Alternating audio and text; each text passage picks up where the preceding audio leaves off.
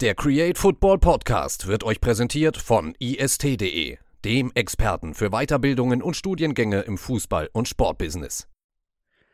Sommerpause, Quirin, nicht mit uns. Bei uns geht's alle zwei Wochen rasant weiter. Der Transfermarkt entwickelt sich und es ist so viel los. Und wir wollen heute mal einen ganz besonderen Blick werfen. Mal wieder ein kleiner Schwenk durch Europa diesmal. Und ja, du kannst ja gerne mal unseren Zuhörerinnen und Zuhörern erzählen, was wir uns überlegt haben. Na, erstmal bin ich froh, dass ich einen Ventilator neben mir stehen habe. Es ist schon wieder so warm bei dir.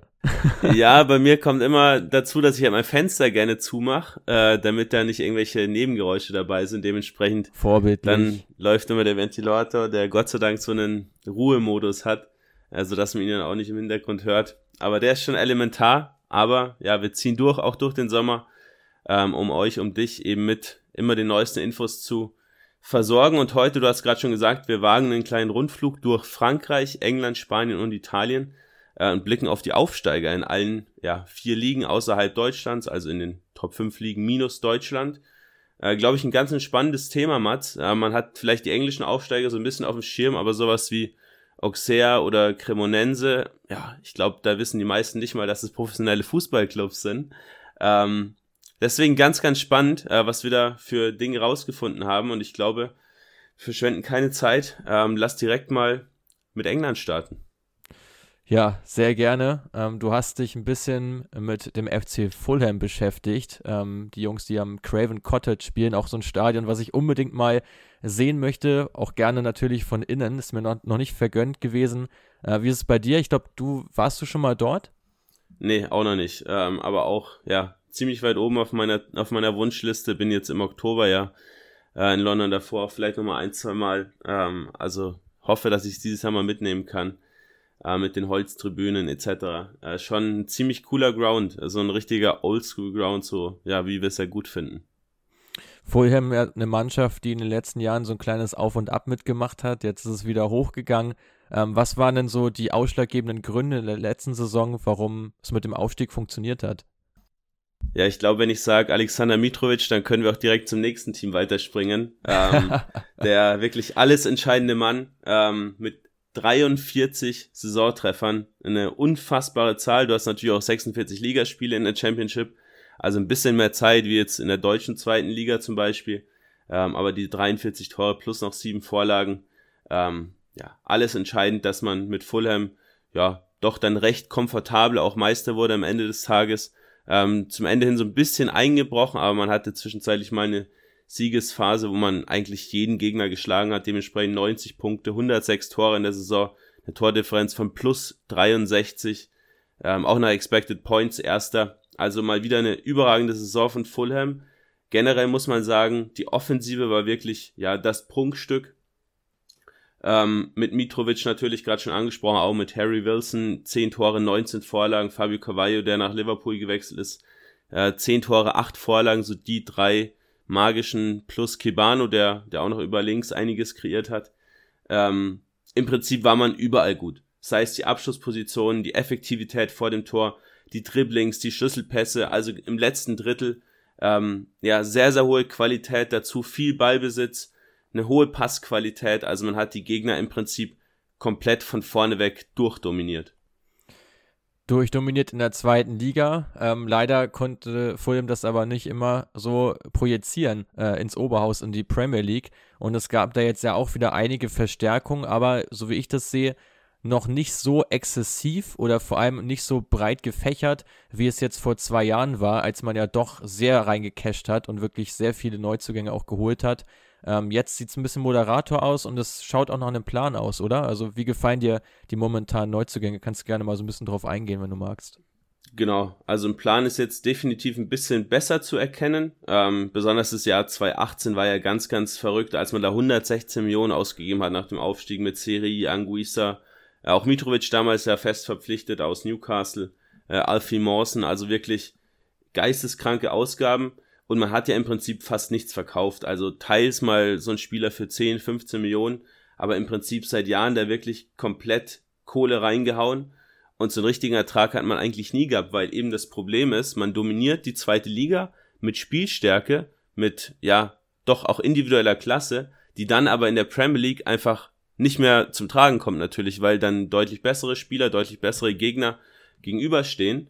Ähm, und dementsprechend dieser Ballbesitz-Fußball eines Top-Teams in der zweiten Liga eben nicht, ja, in diesen Fußball, den man vielleicht auch mal bräuchte, um das erste Jahr in der Premier League zu überstehen, umgemünzt werden kann. Ähm, und da hat man vor allem in den letzten Jahren in der Premier League immer das Problem auf der 6 und auf der 10 gehabt. Man hatte mit Serie zum Beispiel mit Anguissa ja eigentlich Sechser, die ja dieses defensive Mittelfeld zusammenhalten sollten, die es aber nicht wirklich geschafft haben. Ähm, und auf der 10 hat man kaum Chancen kreiert. Und jetzt hat man sich da eben ähm, gerade mit Andreas Pereira verstärkt, der ja mit seinen 10 Millionen Ablöse doch gar nicht so günstig war, der von Manchester United gekommen ist, dazu mit Manuel Solomon, äh, Pelay von Donetsk, ähm, sehr kreativer Flügelstürmer, auch sehr, sehr temporeich, der vermutlich jetzt Kibano die Bank verdrängen wird und dann diese Flügelzange mit Harry Wilson bilden wird, äh, eben mit Zielspieler Mitrovic im Zentrum. Und ja, der für mich alles entscheidende Transfer, wo man auch sagen kann, das ist der Transfer, der über ja, Klassenerhalt oder Abstieg bestimmen wird, ist Joao Palinha, äh, den wir beide auch sehr, sehr interessant finden. Äh, sehr, sehr groß gewachsener Sechser, kommt von Sporting Lissabon, hat auch 20 Millionen Euro gekostet. Ähm, sehr, sehr stark gegen den Ball, auch in der Luft, wirklich mit hoher Qualität. Und das ist im Vergleich zu Nathaniel Chalobar oder auch einem Harrison Reed, die ja doch auch eher klein sind im Falle von Reed, äh, schon ein ganz klares Upgrade und auch bitter nötig gewesen. Definitiv. Also ich finde auch hier interessant bei der Transferpolitik, ähm, dass ja Pereira gut aus der eigenen Liga gekommen, ansonsten aber sehr international ja gewesen mit Solomon aus der Ukraine, aus Donetsk gekommen, dann eben Palinha, den du angesprochen hast, aus Portugal, Mbabu ist noch aus Wolfsburg gekommen und im Tor gibt es ja scheinbar auch noch eine Personalie, die da sehr heiß diskutiert wird. Äh, da geht es ja um einen, jetzt muss man schon fast sagen, ehemaligen deutschen Nationaltorwart, ne? Ja, der wird auch nicht mehr hin zurückkehren, denke ich mal. Bernd Leno äh, soll von Arsenal kommen, dort ja komplett verdrängt, spielt er ja gar keine Rolle mehr. Ähm, vor allem auch leistungsbedingt. Ähm, ja, bei, bei Fulham die Torwartposition mit Rodak und mit Gazaniga nicht so unbedingt gut besetzt.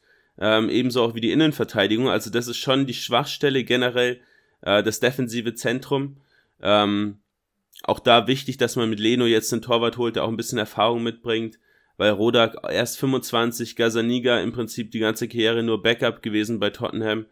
Ähm, da muss was gemacht werden und davor in der Innenverteidigung, du hast ja den Kader mit Sicherheit auch gesehen, äh, mit Adarabioyo, einen der entscheidenden Spieler im letzten Jahr für den Aufstieg. Ganz, ganz spannender Junge der aber im Prinzip auch noch über kaum Premier League Erfahrung verfügt, ähm, kommt ja aus der Man City Jugend. Ähm, und daneben mit Kongolo, mit Dream, zwei Spieler, die eigentlich kein Premier League Format haben. Also da muss mal mindestens noch ein wirklich starker Innenverteidiger kommen. Äh, große Gerüchte gibt's da noch keine. Jetzt ist ja auch der Premier League Start schon in zwei Wochen. Oder nächste Woche sogar, ich bin mir nicht ganz sicher. Ähm, also da muss auf jeden Fall noch nachgelegt werden, weil sonst bricht die Defensive Fulham wieder das Genick. Genau, also erster Spieltag ähm, ist am übernächsten Wochenende. Wir nehmen jetzt ja gerade heute am 28. Juli auf. Äh, erster Spieltag dann für Fulham sofort ja gegen Liverpool gefordert. Ähm, Innenverteidigung sehe ich genau wie du, um da so ein bisschen in die Diskussion nochmal reinzugehen. Bei der Torwartposition bin ich etwas anderer Meinung. Ich bin der Meinung, man hätte hier auch auf Leno verzichten können, weil du hast mit Rodak jemanden, der in der zweiten Liga auch viel gespielt hat. Gazaniga, ja, immer Ersatzbank äh, gewesen, aber die Erfahrung hat er. Der ist 30. Für mich jetzt auch noch nicht in einem Alter, wo du ihn unbedingt austauschen müsstest. Und jetzt hast du im Grunde genommen drei Torhüter, die auch alle nicht gerade günstig sein werden und die auch alle eigentlich ja fast schon ein bisschen zu schade sind äh, als 1B-Lösung ich bin der Meinung, lieber da hätte man, da hätte man lieber das Geld wirklich für einen IV in die Hand nehmen müssen, weil es jetzt auch Leno jetzt auch kein billiger Torwart sein wird, was ich so gehört habe. Genau. Am Ende des Tages spielt das Geld, glaube ich, da nicht so eine unfassbare Rolle. Da wird es wahrscheinlich auch viel damit zusammenhängen, wer will auch nach Fulham gehen, weil du natürlich durch die ja, Historie schon so ein bisschen auch siehst, da gehst du jetzt nicht zu einem Team, was sich auch in der Premier League jetzt etablieren wird, sondern vermutlich geht es auch in den nächsten spätestens zwei bis drei Jahren auch mal wieder runter.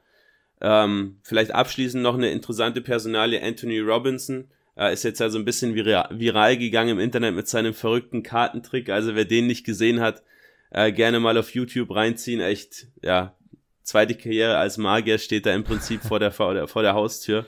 Ähm, aber auch auf dem Feld wirklich ein starker Spieler.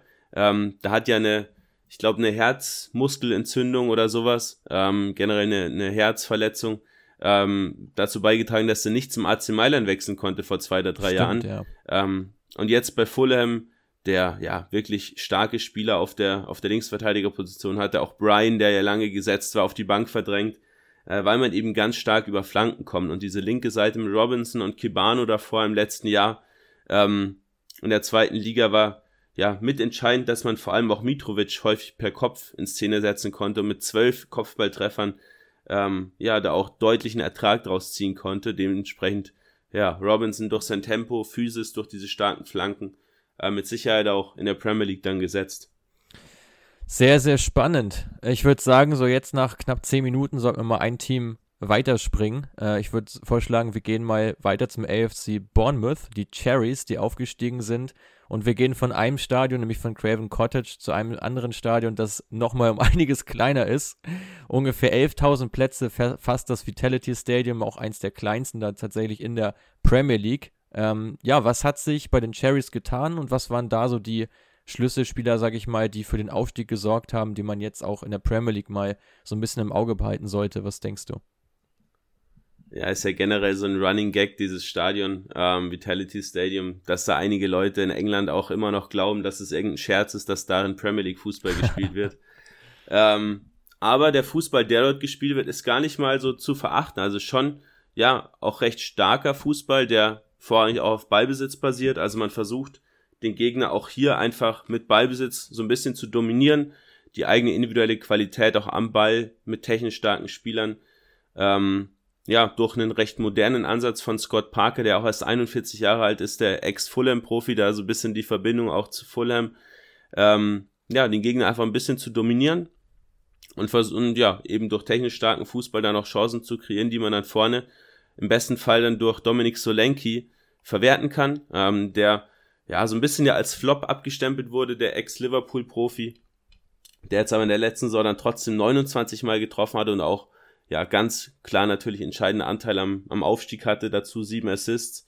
Ähm, ansonsten noch ganz spannend, äh, von den Scorern her allein Philipp Billing, ähm, zentraler Mittelfeldspieler, klarer Achter mit zehn Toren und zehn Vorlagen. Ähm, also da hat man aus dem Zentrum heraus so einen richtig starken, ähm, spannenden Spieler, wo man sich auch gefragt hat, warum der eigentlich nicht in der Premier League geblieben ist nach dem Abstieg. So, das sind auf den ersten Blick so die zwei Schlüsselspieler.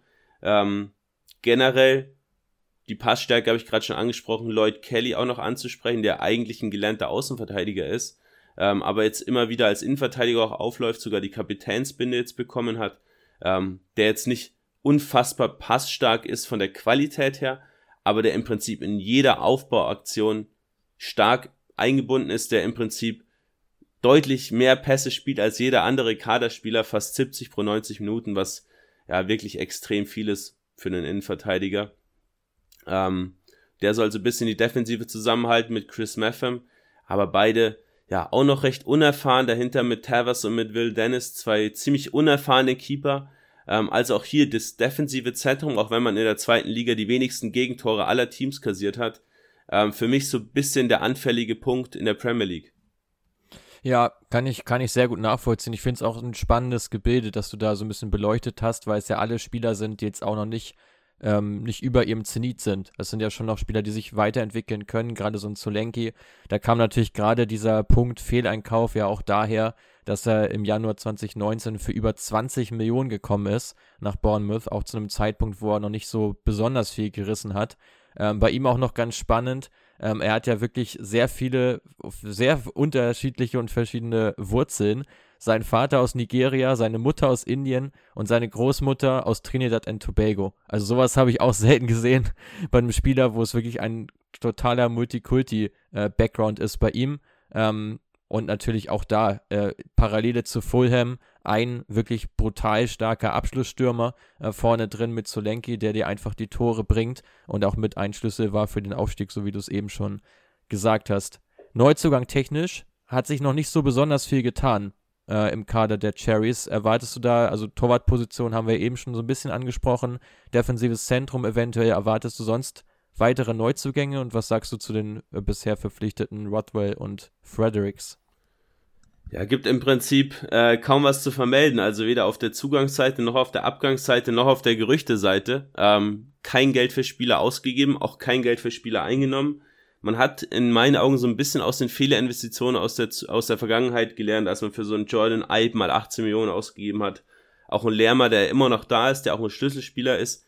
Ähm, aber 28 Millionen, ähm, sei mir da nicht böse, ist der trotzdem nicht wert. Ähm, und auch eben Solenki, du hast es gerade schon angesprochen. Also seit 2020 im Prinzip kaum noch Geld ausgegeben. Da war Kiefer Moore mit seinen 4 Millionen knapp äh, der teuerste Neuzugang. Jetzt in fast drei gesamten Sommertransfer und, äh, und natürlich kommt die Wintertransferperiode noch dazu. Ähm, man versucht das Ganze eben über ein sehr, sehr starkes, eingespieltes Teamgebilde zu lösen. Ähm, da, wie gesagt, mit Lerma, mit Billing, ähm, eine eingespielte Doppelsechs, die wirklich seit Jahren schon so zusammenhängt mit Louis Cook. Ähm, noch einen Spieler dazu, der eben auch so diese Achterrolle sehr, sehr technisch stark auch auf, äh, übernehmen kann.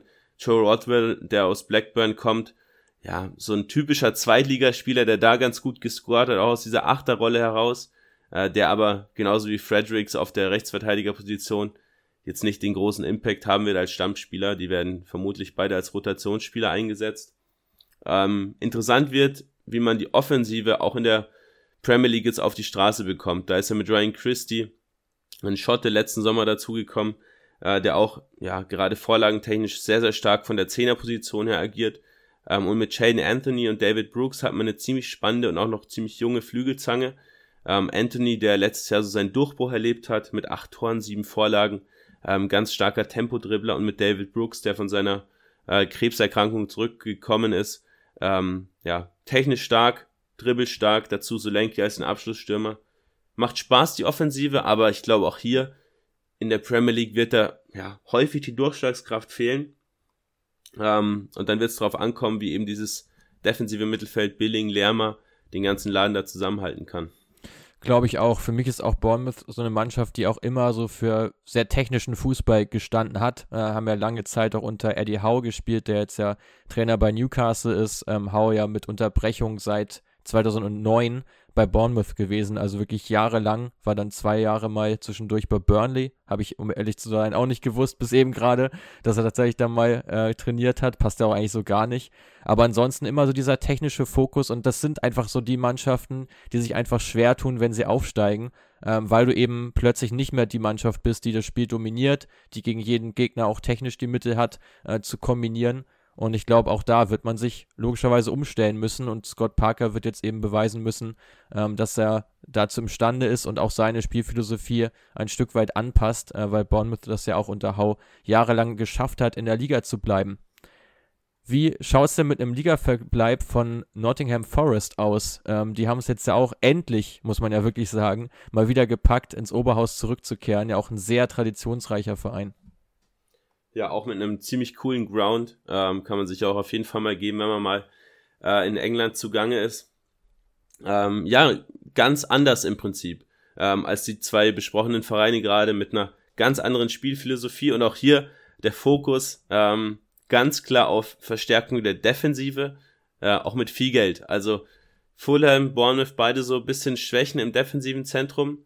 Ähm, aber mit Dean Henderson, Musa Niakate, Omar Richards, Harry Tofolo, Nico Williams und Julian Biancone, ähm, ja, gleich sechs neue Spieler dazu noch bei Hennessy, einen neuen Ersatztorwart.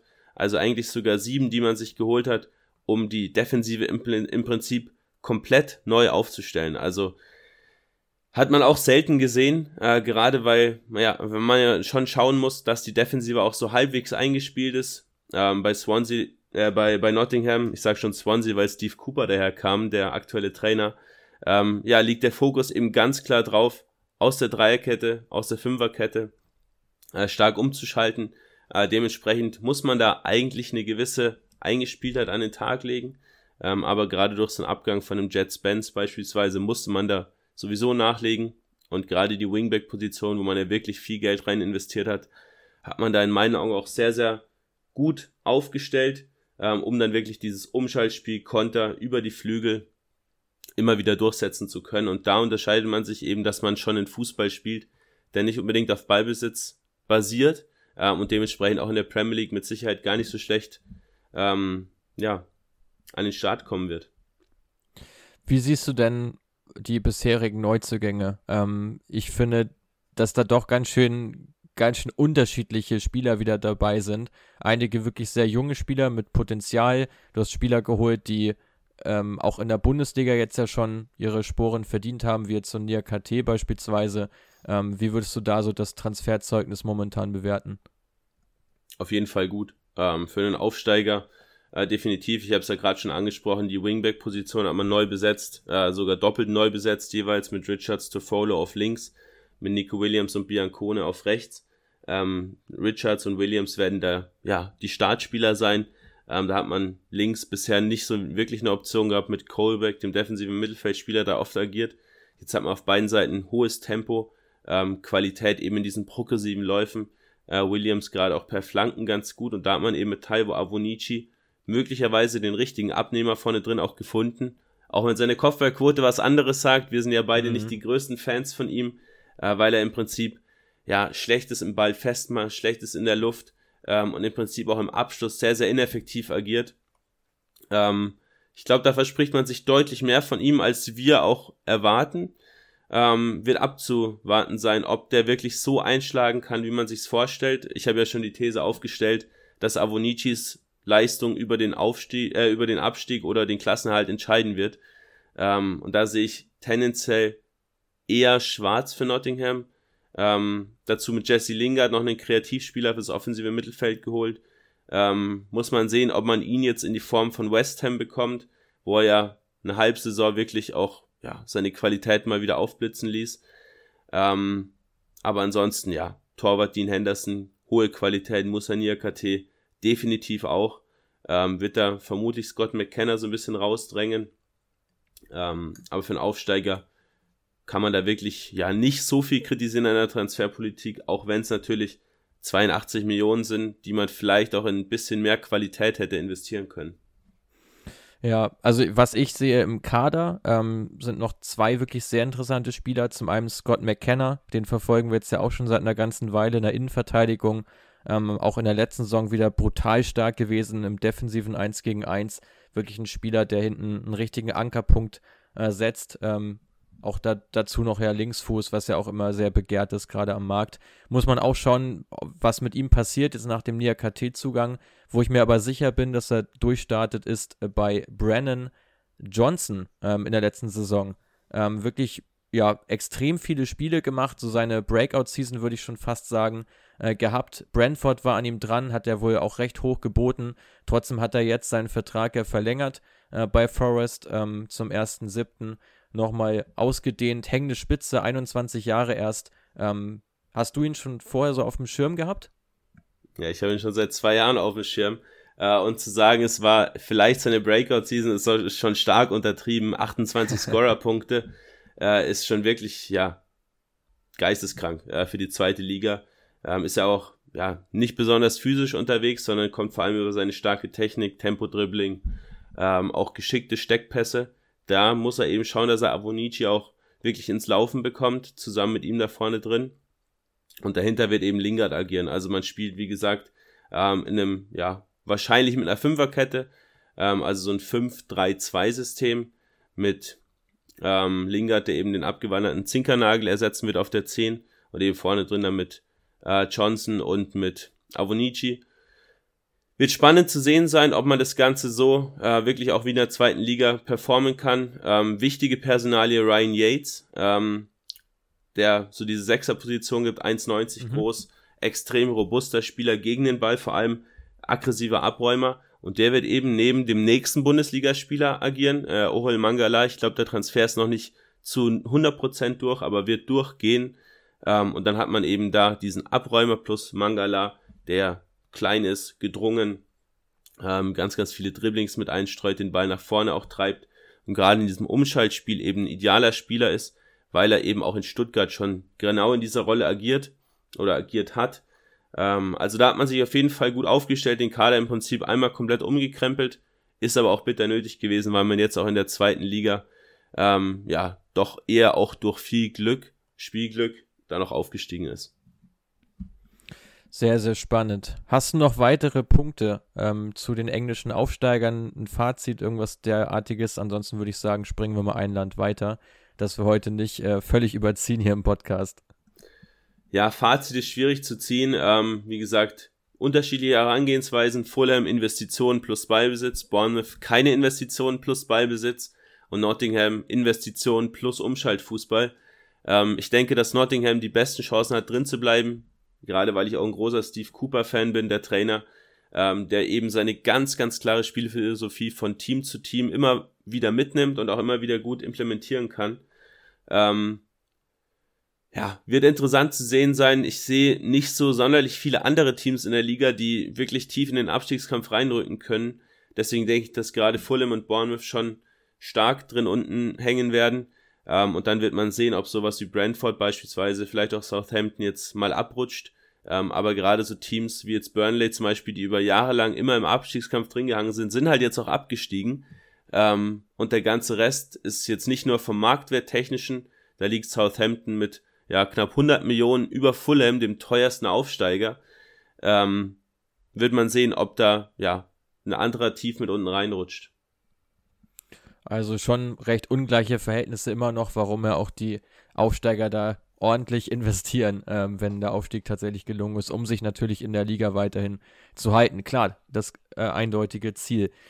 Ich würde sagen, äh, wir springen mal ein Land weiter und gehen in die Serie A nach Italien, ähm, wo es ja auch einen Club gibt, der schon große Investitionen getätigt hat und das ist der AC Monza. Ähm, tatsächlich ja der Club, ähm, der auch dem Berlusconi-Clan, kann man ja schon fast sagen, da hängt ja die ganze Familie mit drin, äh, gehört und deswegen auch nicht ganz verwunderlich, dass da schon viel Geld jetzt in die Hand genommen wurde. Man möchte sich natürlich in der Liga etablieren aber, und da war ich sehr überrascht, weil ich zu dir, Quirin, auch schon vor ein paar Wochen gesagt habe, ich erwarte jetzt mehr Spieler dieser, ähm, dieser Sorte Ranocchia, also recht altgediente Spieler, die nochmal äh, ihren großen Vertrag bekommen und so als Flaggschiff sozusagen herhalten sollen. Aber dieser Transfer von Ranocchia blieb bisher tatsächlich die Ausnahme.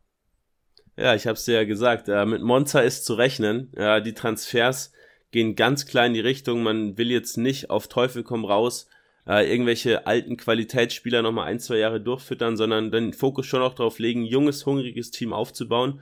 Ähm, und ich glaube, gerade so die Transfers von einem Matteo Pessina, der jetzt sogar die Kapitänsbinde bekommen hat, ein Gianluca Caprari beispielsweise, ähm, und jetzt vielleicht auch mit Varen Bondo, über den wir gleich noch kurz sprechen können, der auch von einem Transfer zu Monza stehen soll. Ähm, da schlägt man schon genau in diese Kerbe von Spielern, die entweder gerade im Zenit sind und wirklich eine hohe Qualität an den Tag legen, wie ein Caprari, ähm, oder eben von Spielern, die ja noch so diesen großen Durchbruch äh, vor sich haben. Ähm, sehr, sehr spannende Kombination. Ich bin nur gespannt, ob ein El Sharawi, ein Icardi, ein Balotelli vielleicht am Ende dann nicht doch auf dem Platz stehen, weil ja. ich glaube, Berlusconi äh, ist da alles zuzutrauen. Das stimmt natürlich. Da muss man natürlich noch abwarten, aber ich muss schon sagen, die bisherigen Neuzugänge, gerade die Fraktion um Sensi, Pessina, den du schon angesprochen hast, und Caprari, hätte ich absolut gar nicht für möglich gehalten, äh, dass man die Spieler bekommen kann. Gerade bei Caprari nicht, der ja auch eine starke Saison für Hellas gespielt hat äh, in der Liga. Aber man hat es da tatsächlich geschafft, die Spieler auch zu überzeugen, mit Sicherheit auch mit dem einen oder anderen Euro, äh, der dazu kam. Aber, wie du schon richtig gesagt hast, es geht auch darum, viele junge Spieler an den Verein zu binden. So kam unter anderem der Innenverteidiger Carboni für 4 Millionen von Cagliari.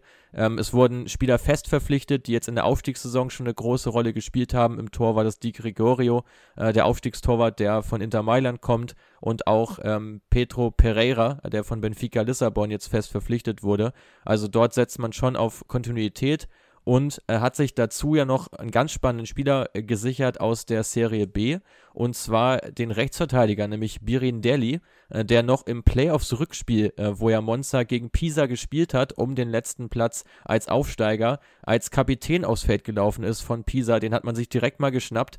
22 Jahre alt, noch sehr jung, ähm, dürfte da jetzt auch schon eine recht gute und große Rolle spielen. Und neben Varen Bondo, den du schon angesprochen hast, soll auch William Carvalho noch kommen von Betis Sevilla. Das hatte ich jetzt äh, im Vorfeld recherchiert. Ähm, der ist ja bei Betis so ein bisschen auf dem Abstellgleis gelandet, soll verkauft werden. Äh, Wäre natürlich auch gerade qualitativ fürs zentrale defensive Mittelfeld eine große Verstärkung. Ja, definitiv. Und dann kommt es natürlich schon so ein bisschen wieder in diese Kategorie abgehalfterte Profis rein. Äh, wobei ich sage, ein, zwei von der Sorte können auch nicht schaden. Ähm, Ob es jetzt dann Icardi sein muss beispielsweise, bin ich mir jetzt nicht sicher, weil man ja mit Caprari, mit Dani Mota zum Beispiel auch äh, zwei ziemlich spannende Stürmer äh, jetzt schon im Kader hat. Ähm, ja, aber lass uns gerne mal so ein bisschen dran teilhaben. Was waren denn die ausschlaggebenden Gründe für den Aufstieg von Monza? Genau, also bei Monza äh, tatsächlich recht ähnlich, äh, wie du es eben schon bei Fulham berichtet hast und auch bei Bournemouth ja zeitweise oder streckenweise. Sehr viel Beibesitzfußball, ähm, aber auch ein sehr hoher Fokus auf dem offensiven 1 gegen 1. Also man hat immer wieder versucht, ähm, ihre Spieler dort wirklich vorne in Szenen zu setzen, mutig zu agieren, hat sich dadurch sehr viele Freistößen und auch Ecken äh, erarbeitet, äh, wurde dadurch auch per Standards dann immer wieder gefährlich. Aber es, das Spiel war tatsächlich recht wenig pressinglastig. Also es war jetzt nicht so, dass man sehr hoch angelaufen ist, sondern war dann zeitweise schon eher abwartender, ähm, hat sich dann äh, später den Ball wieder zurückerobert und dann wirklich sehr ruhig und bedacht das Spiel aufgebaut. Ähm, es hat im Endeffekt gereicht, war aber, wie schon angesprochen, in den Playoffs ja doch nochmal recht knapp, ähm, obwohl man ähm, da eigentlich eine ziemlich gute Runde ja auch gespielt hat. Ganz interessant noch, ein Spieler, den man noch sehr gut aus der Bundesliga kennt, das ist Giulio Donati, der Rechtsverteidiger, der auch in der Aufstiegssaison eine gute Rolle gespielt hat. Ähm, also auch wieder einer, den man äh, hier nochmal gut zuordnen kann. Ansonsten ja wirklich viele Spieler, die noch sehr, sehr jung sind, äh, die sich jetzt in der letzten Saison ihre Sporen so ein bisschen verdient haben, ähm, aber auch gerade jetzt in Deutschland noch ziemlich unbekannt. Einer davon sei noch genannt, nämlich Carlos Augusto, 22-jähriger Brasilianer im linken Mittelfeld, ähm, hat auch mit die meisten Spielminuten bekommen nach äh, Aufstiegstorwart Di Gregorio. Also auch da eine feste Größe, von dem man jetzt hofft, dass er in der Serie A ähm, auch genauso brillieren kann. Genau, aber er hat trotzdem auch nur auf drei Treffer gekommen. Da fehlt auch noch so ein bisschen die ja, letzte Effizienz bei Augusto. Äh, die Torwartposition, weil du jetzt Di Gregorio schon zwei, drei Mal angesprochen hast, finde ich auch noch ganz interessant dass man da ja vermutlich jetzt aber nicht mit Di Gregorio geht, sondern sicher mit Alessio Cranio äh, noch einen Torwart dazugeholt hat vom Absteiger Cagliari, äh, der ja auch ja im Duftkreis der Nationalmannschaft immer wieder schwebt. Äh, gehe schon auch stark davon aus, dass der dann die Nummer eins auch übernehmen wird. Kannst du gleich nochmal sagen, ob du auch der Meinung bist. Ähm, und ja, Luca Caldirola darfst du natürlich nicht vergessen, wenn du schon über Giulio Donati sprichst. äh, der steht auch noch im Kader, also ja, noch ein bisschen mehr Bundesliga-Power generell. Ähm, systematisch ist es ja vorrangig auch ein System mit Dreierkette. Ähm, ja, was dann natürlich genau in die Kerbe auch reinsteckt, dass du einen Pessina beispielsweise auf diese Zehnerposition stellen kannst und dann mit Mota, mit Caprari ein schönes Sturmduo aus einem großen und einem kleinen Angreifer hast. Ähm, also ich glaube schon, dass Monza Spaß machen wird und du hast ja einige Teams auch in der Liga wie Sampdoria, die wir schon mal so intern auch angesprochen haben, die immer wieder im Abstiegskampf drin hängen. Und ich ja. glaube schon, dass Monza solchen Teams definitiv Paroli bieten kann und äh, vielleicht auch dann wen anders in den Abstiegskampf reinschubst. Ja, definitiv. Also abschließend nochmal zur Torwartposition, da hast du recht. Ähm, Kranjo jetzt auch neu gekommen. Im Endeffekt, das ist so auch so die einzige Position, wo man sich wirklich ein bisschen fragt, was sie vorhaben. Wenn man ersten die Gregorio fest verpflichtet, kann natürlich gut sein, dass es auch eine Kaufpflicht war, die greift, wenn aufgestiegen wird. Man hat sich dazu aber auch nochmal für eine Million mit Sorrentino verstärkt, ein 20-jähriger Keeper, der von Delfino Pescara äh, noch dazu stößt. Also im Grunde genommen drei Torhüter, die alle eine Million Ablöse ab, äh, gekostet haben. Sei auch mal dahingestellt, äh, ob das jetzt die beste Transferpolitik ist. Aber ansonsten, wir haben es thematisiert, hier wirklich äh, sehr spannend unterwegs. Ähm, und ich glaube auch, dass da auf jeden Fall ordentlich gezockt wird äh, und dass dann im Endeffekt auch wieder der Teamzusammenhalt, glaube ich, ganz entscheidend wird, weil so ähnlich wie Monza erging es ja in der letzten Saison auch Venedig, ähm, die ja leider dann wieder den Gang in die zweite Liga äh, antreten mussten, nachdem sie auch sehr vielversprechend gestartet waren. Auch da ja viele Neuzugänge, die dazugestoßen sind. Allerdings ähm, da doch sehr international. Monza hier ja wirklich eine Mannschaft, die mit nur acht Legionären die Mannschaft ist, die wirklich am italienischen ist, ganz nach dem Geschmack von Silvio Berlusconi. Perfekt, dann lass uns direkt mal ein Team weiterspringen ähm, zum Meister der Liga, äh, zum US Lecce. Und da hast du ja auch so eine kleine Connection, richtig? Genau, ich war einmal im Urlaub dort ähm, und habe mir da auch ein Spiel angeschaut. Erste Runde Pokal gegen Ferri Pasalo. Ähm, es war nicht das schönste Spiel, um es mal vorwegzunehmen. Es war auch nicht das schönste Stadion, also von innen nicht, von außen sah es eigentlich ganz ganz altehrwürdig aus und sehr traditionell von innen, aber der Rasen zum Beispiel völlig verbrannt gewesen. Und ja, Lecce, die haben auch eine sehr bewegte Vergangenheit jetzt hinter sich, äh, waren ja noch äh, bis 2012 in der Serie A unterwegs, auch ein fester, relativ fester Bestandteil gewesen, sind dann abgestiegen, aber nicht nur in die Serie B, sondern direkt durchgereicht in die Serie C aufgrund von finanziellen Problemen, haben dann dort wirklich sehr lange gebraucht, um sich wieder ranzuarbeiten ähm, an ein höheres Niveau, sind dann 2018 erst wieder aufgestiegen in die Liga, äh, in die Serie B, ähm, und konnten dann aber tatsächlich den Durchmarsch äh, erlangen und sind dann sofort hochmarschiert in die Serie A, aber sofort wieder abgestiegen in die Serie B, danach den Aufstieg knapp verpasst, um dann dieses Jahr wirklich wieder aufzusteigen. Also wirklich eine absolute Fahrstuhlmannschaft äh, in den letzten Jahren äh, gewesen, ähm, wirklich wenig Kontinuität dabei ähm, und ja, auf dem Transfermarkt muss man sagen, sieht es jetzt aber wirklich gerade im Vergleich zu Monza ganz, ganz unterschiedlich aus. Hier ist auch wenig passiert, ähm, so wie wir es eben auch bei Bournemouth hatten. Jetzt wieder eine schöne Parallele. Ähm, für den Sturm ist Chesai aus Zürich gekommen, dort ja Meister geworden, ist ablösefrei verpflichtet worden und ansonsten gab es einen Leihdoppelpack mit Falcone und Askilzen, beide von Sampdoria Genua gekommen, der eine Keeper und der andere fürs zentrale Mittelfeld. Ansonsten noch wirklich nicht viel passiert. Da wird sich aber schon noch ein bisschen was tun, ähm, weil ansonsten ja dürfte es für die Serie A sehr dünn werden. Ja, nicht viel passiert ist vielleicht so ein bisschen untertrieben, weil ja schon einige neue Spieler gekommen sind, die aber in der Regel kein Geld gekostet, gekostet haben. Also das muss man auch mal so ein bisschen, ähm, ein bisschen differenzieren und vorrangig jetzt auch keine Spieler sind, die dir wirklich in der Qualitätsspitze so groß weiterhelfen. Da sehe ich im Prinzip Frabotta, der von Juve ausgeliehen wurde, der da eine Qualität mit reinbringt. Ja, und auch Bistrovic, ein ziemlich robuster äh, zentraler Mittelfeldspieler und natürlich Cesai, du hast ihn so ein bisschen äh, kurz nur angesprochen haben, mit 20 Treffern, 11 Vorlagen äh, in 33 Spielen der absolute Meistermacher letztes Jahr gewesen für den FC Zürich. Äh, fast zwei Meter groß, bringt er wirklich ziemlich viel Power mit, ähm, um da eben ja vorne drin so als Targetman zu agieren. Äh, wird ganz interessant zu sehen sein, ob er dann gerade mit diesem jungen Persson, den man von der Roma geholt hat, oder auch Colombo, äh, zwei junge Nachwuchsspieler, aber auch Rodriguez, der eben auch so diese Rolle als hängende Spitze einnimmt, ähm, ja, die jungen Spieler dann so ein bisschen mit reinnehmen kann, ein bisschen füttern kann, ähm, wird ganz, ganz entscheidend, weil ich sonst auch wirklich tendenziell eher schwarz sehe für Lecce. Ja, ich auch. Also du hast es ja richtig angesprochen, ähm, dass einfach noch ein paar Spieler jetzt gab, die auf Leihbasis gekommen sind, wo man jetzt aber auch einfach abwarten muss, ähm, wie stark sie wirklich mit einbezogen werden äh, ins aktuelle Team. Ähm, und ich glaube, dass man sich auch so ein bisschen schwer tut mit dieser Vergangenheit, ähm, jetzt eben zu schauen, ja, welche Spieler kann man wirklich auch perspektivisch verpflichten, äh, weil ja Lecce jetzt auch nicht die Mannschaft ist, die jetzt besonders jung ist. Die sind natürlich verdient aufgestiegen, haben auch mit Abstand die meisten Expected Points äh, gehabt, ähm, aber im Endeffekt, ja, doch ein Team, das doch von recht vielen ähm, Altspielern auch gelebt hat. Einer davon, Massimo Koda, in der letzten Saison mit 20 Treffern der erfolgreichste Torschütze, wurde allerdings abgegeben nach äh, Genua für anderthalb Millionen. Also da hat man sich schon mal verändert. Wobei ich da auch sagen muss, die Vergangenheit zeigt auch ganz klar, dass diese italienischen eher älteren Stürmer, die die Vereine hochschießen, meistens in der Serie A auch nicht funktionieren. Äh, insofern glaube ich, da vielleicht sogar, oder nicht nur vielleicht, aus meiner Sicht auch die richtige Entscheidung, äh, da lieber das Geld mitzunehmen. Und dann hat Koda die Chance, den nächsten Verein wieder hochzuschießen.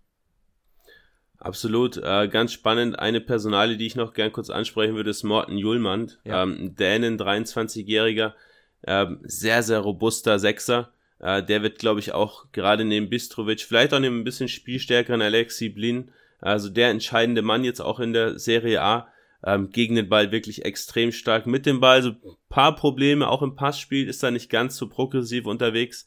Ähm, ja, aber gerade gegen den Ball, was er für Lecce auch elementar sein wird in der Serie A, äh, sehr, sehr wichtig.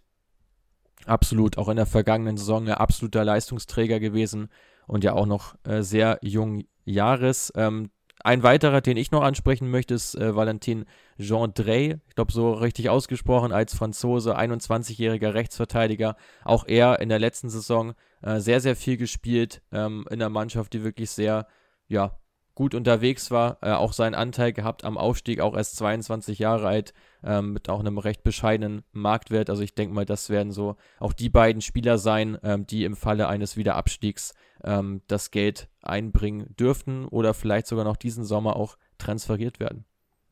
Ja, einen hast du jetzt aber tatsächlich noch vergessen. Ich warte schon dauernd drauf, dass du ihn ansprichst. Gabriel Strefezza, ähm, mit der entscheidende Spieler im Aufstiegsjahr mit 14 Treffern Ähm, brutal starker Tempodribbler, ist auch unter 1,70 nur groß, also so ein richtig quirliger äh, Insigne 2.0.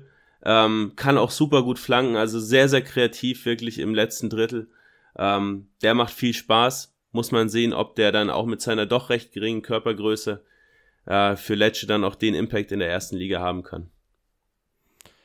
Perfekt. Dann würde ich sagen, äh, schließen wir Lecce ab und springen nochmal ein Team weiter, nämlich äh, gehen wir nach Cremona und ähm, schauen wir uns an, was äh, Cremonese da tatsächlich gemacht hat in der letzten Saison. So der Überraschungsaufsteiger, finde ich. Äh, ich hatte sie absolut gar nicht auf dem Schirm, aber es ist eine total spannende Mannschaft. Ähm, es gab nur drei Mannschaften in der Serie B, die noch einen jüngeren Kader hatten als Cremonese und auch hier wieder Parallele zu deinen englischen Teams. Wir haben mit Lecce und mit Monza zwei Teams, die auf Beibesitz gegangen sind und mit Cremonese das eine, das Konterfußball gespielt hat, haben nur 47% Beibesitz gehabt und eine ganze Armada an Spielern, die unter 23 Jahre alt ist und zum absoluten Stammpersonal gehört hat. Und alleine deswegen lohnt es sich schon, diesen Podcast aufzunehmen, ähm, weil das wirklich eine, ja, ganz, ganz spannende Mannschaft ist, die da aufgestiegen ist. Genau, die auch in einem sehr, sehr kleinen Stadion agiert. Das ist vielleicht auch nochmal ganz interessant. Lecce zum Beispiel mit einer riesigen Schüssel. Ähm, Cremonese spielt im Giovanni, äh, im Giovanni Zini Stadion mit unter 8000 Zuschauern. Ähm, also auch ja deutlich das kleinste Stadion in der Serie A. Äh, ganz, ganz spannend in Norditalien gelegen. Äh, ja, dann legt doch gleich mal los. Also auch hier viele Neuzugänge. Ähm, Santiago Ascasiba kennt man ja beispielsweise von der Hertha. Ähm, aber die jungen Spieler würden mich mal interessieren. Wer ist denn da so, ja, oder wer sind da so die zwei, drei, auf die man jetzt auch im Aufstiegs, in der Aufstiegssaison mal ein bisschen blicken sollte? Genau, also bei den jungen Spielern mal angefangen. Ähm, Linksverteidiger ist sehr Nicola, ähm, hat die ganze Saison wirklich durchgespielt, war der Spieler mit den meisten Minuten, ähm, spannender Verteidiger, auch immer wieder mit Offensivdrang dabei. Wen ich aber persönlich am wirklich mit Abstand spannendsten finde, ist Luca Zanimacchia, ähm, der ja vom Trainer Fabio Peccia mitgenommen wurde. Der hat davor nämlich die U23 von Juventus Turin äh, trainiert, kannte ihn dort her, hat ihn extrem gefördert. 22-jähriger Spieler im rechten Mittelfeld beheimatet mit acht Treffern, ähm, auch elementar für den Aufstieg, sucht immer wieder das 1 gegen 1, ähm, ganz, ganz quirliger Spieler. Und gerade die Italiener haben es selbst in den unteren Ligen ja teilweise wirklich schwer, ähm, auf viel Einsatzzeit zu kommen. Das ist ja so ein bisschen anders als jetzt in Deutschland oder auch in Frankreich gelagert, wo man den Großteil der Spieler hat, der sehr jung ist. In Italien meistens auch so, dass der Way to go auf ältere Spieler zu gehen, die dich dann zum Aufstieg schießen. Nicht so bei Cremonese, ist es wirklich komplett aufgegangen, um noch ein paar weitere zu nennen. Gianluca Gaetano, äh, offensiver Mittelfeldspieler, 21 Jahre, Caleb Okoli, 19-jähriger Innenverteidiger und Nicolo Fagioli im zentralen Mittelfeld mit 20 Jahren. Also wirklich brutal jung, diese Achse. Und das sind alles äh, die Spieler, die wirklich die meisten Minuten bekommen haben in der letzten Saison. Sehr spannend. Ähm, was ich noch interessant finde, ist der Neuzugang äh, Giacomo Quagliata, den wir auch intern des Öfteren mal bei uns besprochen hatten, ähm, ja, von Herakles Almelo gekommen, auch so ein bisschen einen Weg gegangen, wie Robin Gosens auch in Italien nicht so wirklich den Durchbruch geschafft, dann eben übers Ausland zurück, äh, jetzt äh, in die Serie A gekommen, ähm, gerade ja mit viel Offensivdrang auch ausgestattet und auch bei Herakles zum Nationalspieler, äh, zum U-Nationalspieler geworden. Ähm, also da hat man sich definitiv nochmal weiter verstärkt. Sandy Kohle, der auch gerne rechts spielen kann, ähm, also ich glaube, da ist man auf den Außenverteidigerpositionen sehr gut aufgestellt. Äh, Im defensiven Mittelfeld hat man dafür nochmal doppelt nachgelegt und äh, mit Askar Sieber einen ja, aggressiven Zweikämpfer geholt. Man kennt ihn aus der, aus der Bundesliga gerade schon angesprochen. Äh, und Charles Pickel von Famalisao, äh, fast 1,90 groß, richtige Kante, ähm, der da mit Askar Sieber ja schon eine recht variable, flexible Doppelsechs geben wird. Ähm, aber beide natürlich nicht besonders spielstark, aber gerade wenn man drauf geht, Balleroberung, dann Umschaltspiel, äh, sind die zwei, glaube ich, nicht die schlechtesten Neu Neu Neuverpflichtungen. Ja, also man, ich finde, man sieht auch bei den Neuzugängen, dass es jetzt nicht die ganz jungen Spieler sind, die jetzt noch dazugeholt werden, weil man hat einfach eine brutal junge Mannschaft, sondern man ergänzt es jetzt clever mit Neuzugängen wie Qualiata, die jetzt in ein sehr gutes Alter reinkommen oder eben mit etwas erfahreneren, die aber trotzdem jetzt noch nicht im Zenit stehen, äh, wie jetzt eben die angesprochenen im zentralen Mittelfeld. Radu ist noch ge gekommen fürs Tor, äh, Aufstiegstorwart. Kanesecci, wie sollte es anders sein? Natürlich auch wieder ein junger Spieler, fällt allerdings mit einer Schulterverletzung aus, ähm, dürfte damit so auch seinen Stammplatz ähm, wohl streichen können. Äh, da dürfte Radu die bessere Option sein. Kirikes ist gekommen, ähm, ein Altmeister für die Innenverteidigung. Und das ist es im Grunde genommen. Es gibt noch sehr viele Gerüchte momentan. Das heißeste ist das um Siri Dessers äh, von Genk, der in der letzten Saison ja für Feyenoord eine starke Runde vor allem in der Conference League gespielt hat im Sturm.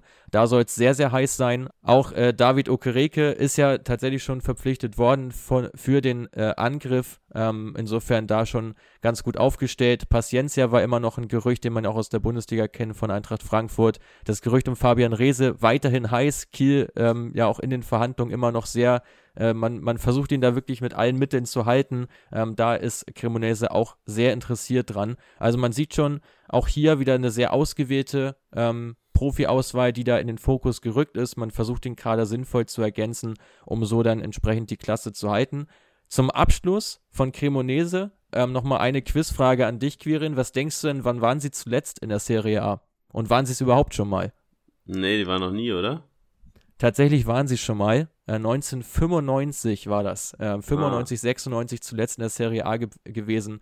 Danach ganz lange drittklassig, also hier wirklich wie Phoenix aus der Asche gekommen. Ähm, ein Verein, mit dem kaum einer gerechnet hat und ich glaube, die Erwartungen sind da wirklich mit am geringsten. Äh, ich glaube nicht, dass irgendjemand im Umfeld überhaupt erwartet, dass man drinne bleibt, äh, vor allem auch mit den infrastrukturellen Gegebenheiten. Es wäre auf jeden Fall ein Wunder, äh, wenn sich Cremonese in der Liga hält und so ein bisschen vergleichbar hier in Deutschland mit Kräuter führt, die auch einen sehr hohen Fokus haben auf junge und talentierte Spieler und denen auch Einsatzminuten geben. Dann lass uns mal ein bisschen Fahrt aufnehmen, ein bisschen ja, Tempo mit reinnehmen ähm, und über Spanien sprechen. Ähm, da stelle ich die Quizfrage gleich mal zurück. Wann war denn Almeria das letzte Mal in La Liga? Das ist auf jeden Fall nicht so lange her. Ich würde schätzen 2008, 2009 so. Nee, war tatsächlich äh, 2015 nochmal der Fall. Ähm, also gar nicht so lange her. Ähm, aber man hat jetzt trotzdem über Jahre lang äh, gelächzt, um da endlich mal wieder aufzusteigen. Am Ende war es ein extrem spannender Aufstiegskampf äh, mit Almeria auf der 1 mit 81 Punkten, Valladolid auf der 2 mit 81 Punkten und mit Eibar auf der 3 mit 80 Punkten. Ähm, und Eibar ist dann tatsächlich auch in der in den Playoffs direkt gescheitert ähm, am späteren Mitaufsteiger Girona. Ähm, und Girona wiederum ähm, ist auf der sechsten Position in die Playoffs gestartet, ähm, waren sogar punktgleich mit Real Oviedo, hatten auch das schlechtere Torverhältnis äh, wie Oviedo und nur über den direkten Vergleich überhaupt in die Playoffs gekommen. Ähm, und dann eben direkt Eibar, die ja deutlich besser waren in der gesamten Spielzeit, was die Punkte angeht, ähm, geschlagen und dann auch noch Teneriffa. Ähm, ja, und demnach steht Girona mit Almeria und Real Valladolid als nächster Aufsteiger ähm, in die La Liga fest. Der Aufstiegskampf in La Liga DOS ist ja auch einer, der immer sehr, sehr lange geht. Also es ist ja, glaube ich, die Liga, die wirklich hier in Zentraleuropa, sag ich mal, am längsten spielt. Denn er hat wirklich weit in Juli noch hinein, dass da die Aufstiegsspiele ausgetragen werden. Äh, und ja, der glückliche Sieger da Girona. Aber wir wollen, glaube ich, zuerst über Almeria sprechen, hattest du ja gesagt. Genau. Ähm, Almeria, auch wenn man jetzt eine Weile lang nicht in der La Liga war, man ist eigentlich kein normaler Aufsteiger und eigentlich schon seit mehreren Jahren im Prinzip, was die Infrastruktur, auch was die Ausgaben angeht, äh, ein Erstligist und auch da jetzt nicht unbedingt bei den schlechteren Teams dabei. Ähm, man wurde 2019 für 15 Millionen von einem saudischen Geschäftsmann gekauft ähm, der dazu noch Ex-Sportminister in Saudi-Arabien war. Ähm, und seitdem ja, ging's brutal los mit den Investitionen. Ähm, man hat jetzt schon einen höheren Gesamtmarktwert im Team als sechs andere Teams in der La Liga. Also da sieht man schon, dass man auch ja, die vergangenen Jahre wirklich da schon ordentlich reingecasht hat. Jetzt im Sommer schon knapp 20 Millionen investiert seit 2019, also seit der Übernahme schon fast 90 Millionen. Ähm, und dabei waren eben Transfers wie der von Darwin Nunez beispielsweise, ja. der über Almeria gekommen ist. Ähm, aber auch, ja, so ein paar Flop-Transfers. Avin Apia, der, um da nochmal die Brücke zu schlagen, von Nottingham kam, äh, für fast 10 Millionen gehyptes Talent ähm, aus Großbritannien, der aber im Prinzip komplett gefloppt ist, aber immer noch da ist. Ähm, also da haben sich die Investitionen teilweise ausgezahlt, teilweise auch gar nicht. Aber wo sie sich richtig ausgezahlt haben, war bei Umar Sadiq. Ich habe ihn hat dir schon so ein bisschen angeteasert in den letzten Tagen. Ja, Umar Sadiq, der so eine richtige Odyssee hinter sich hat, ähm, ist ja als junger Spieler mal verpflichtet worden von der AS Roma äh, und seitdem folgten ja wirklich diverse Leihgeschäfte. Ich kann es jetzt hier auf die Schnelle gar nicht äh, durchzählen, wie viele das waren. Ähm, aber er hat jetzt endlich mal sein sportliches Zuhause gefunden nach einer ähm, Station in Serbien. Genau, da auch ganz spannend. Ähm, jetzt in den letzten zwei Jahren für Almeria 20 bzw. 18 Tore in der zweiten Liga gemacht. Ähm, ja, und ist im Prinzip durch die Serbien-Connection von Almeria so ein bisschen auf den Radar gerückt. Ähm, auch ganz interessant, dass man mit, äh, mit Sadiq, aber dazu auch mit ja, Innenverteidiger Srčan Babic äh, und auch jetzt mit Neuzugang Marko Milanovic äh, schon drei Spieler aus Serbien geholt hat in den letzten zwei, drei Jahren. Ähm, und eben alle Spieler extrem physisch stark sind. Also alle über 1,92 groß, richtige Kanten. Äh, Milanovic und Sadiq für den Angriff ähm, und Babic für die Innenverteidigung.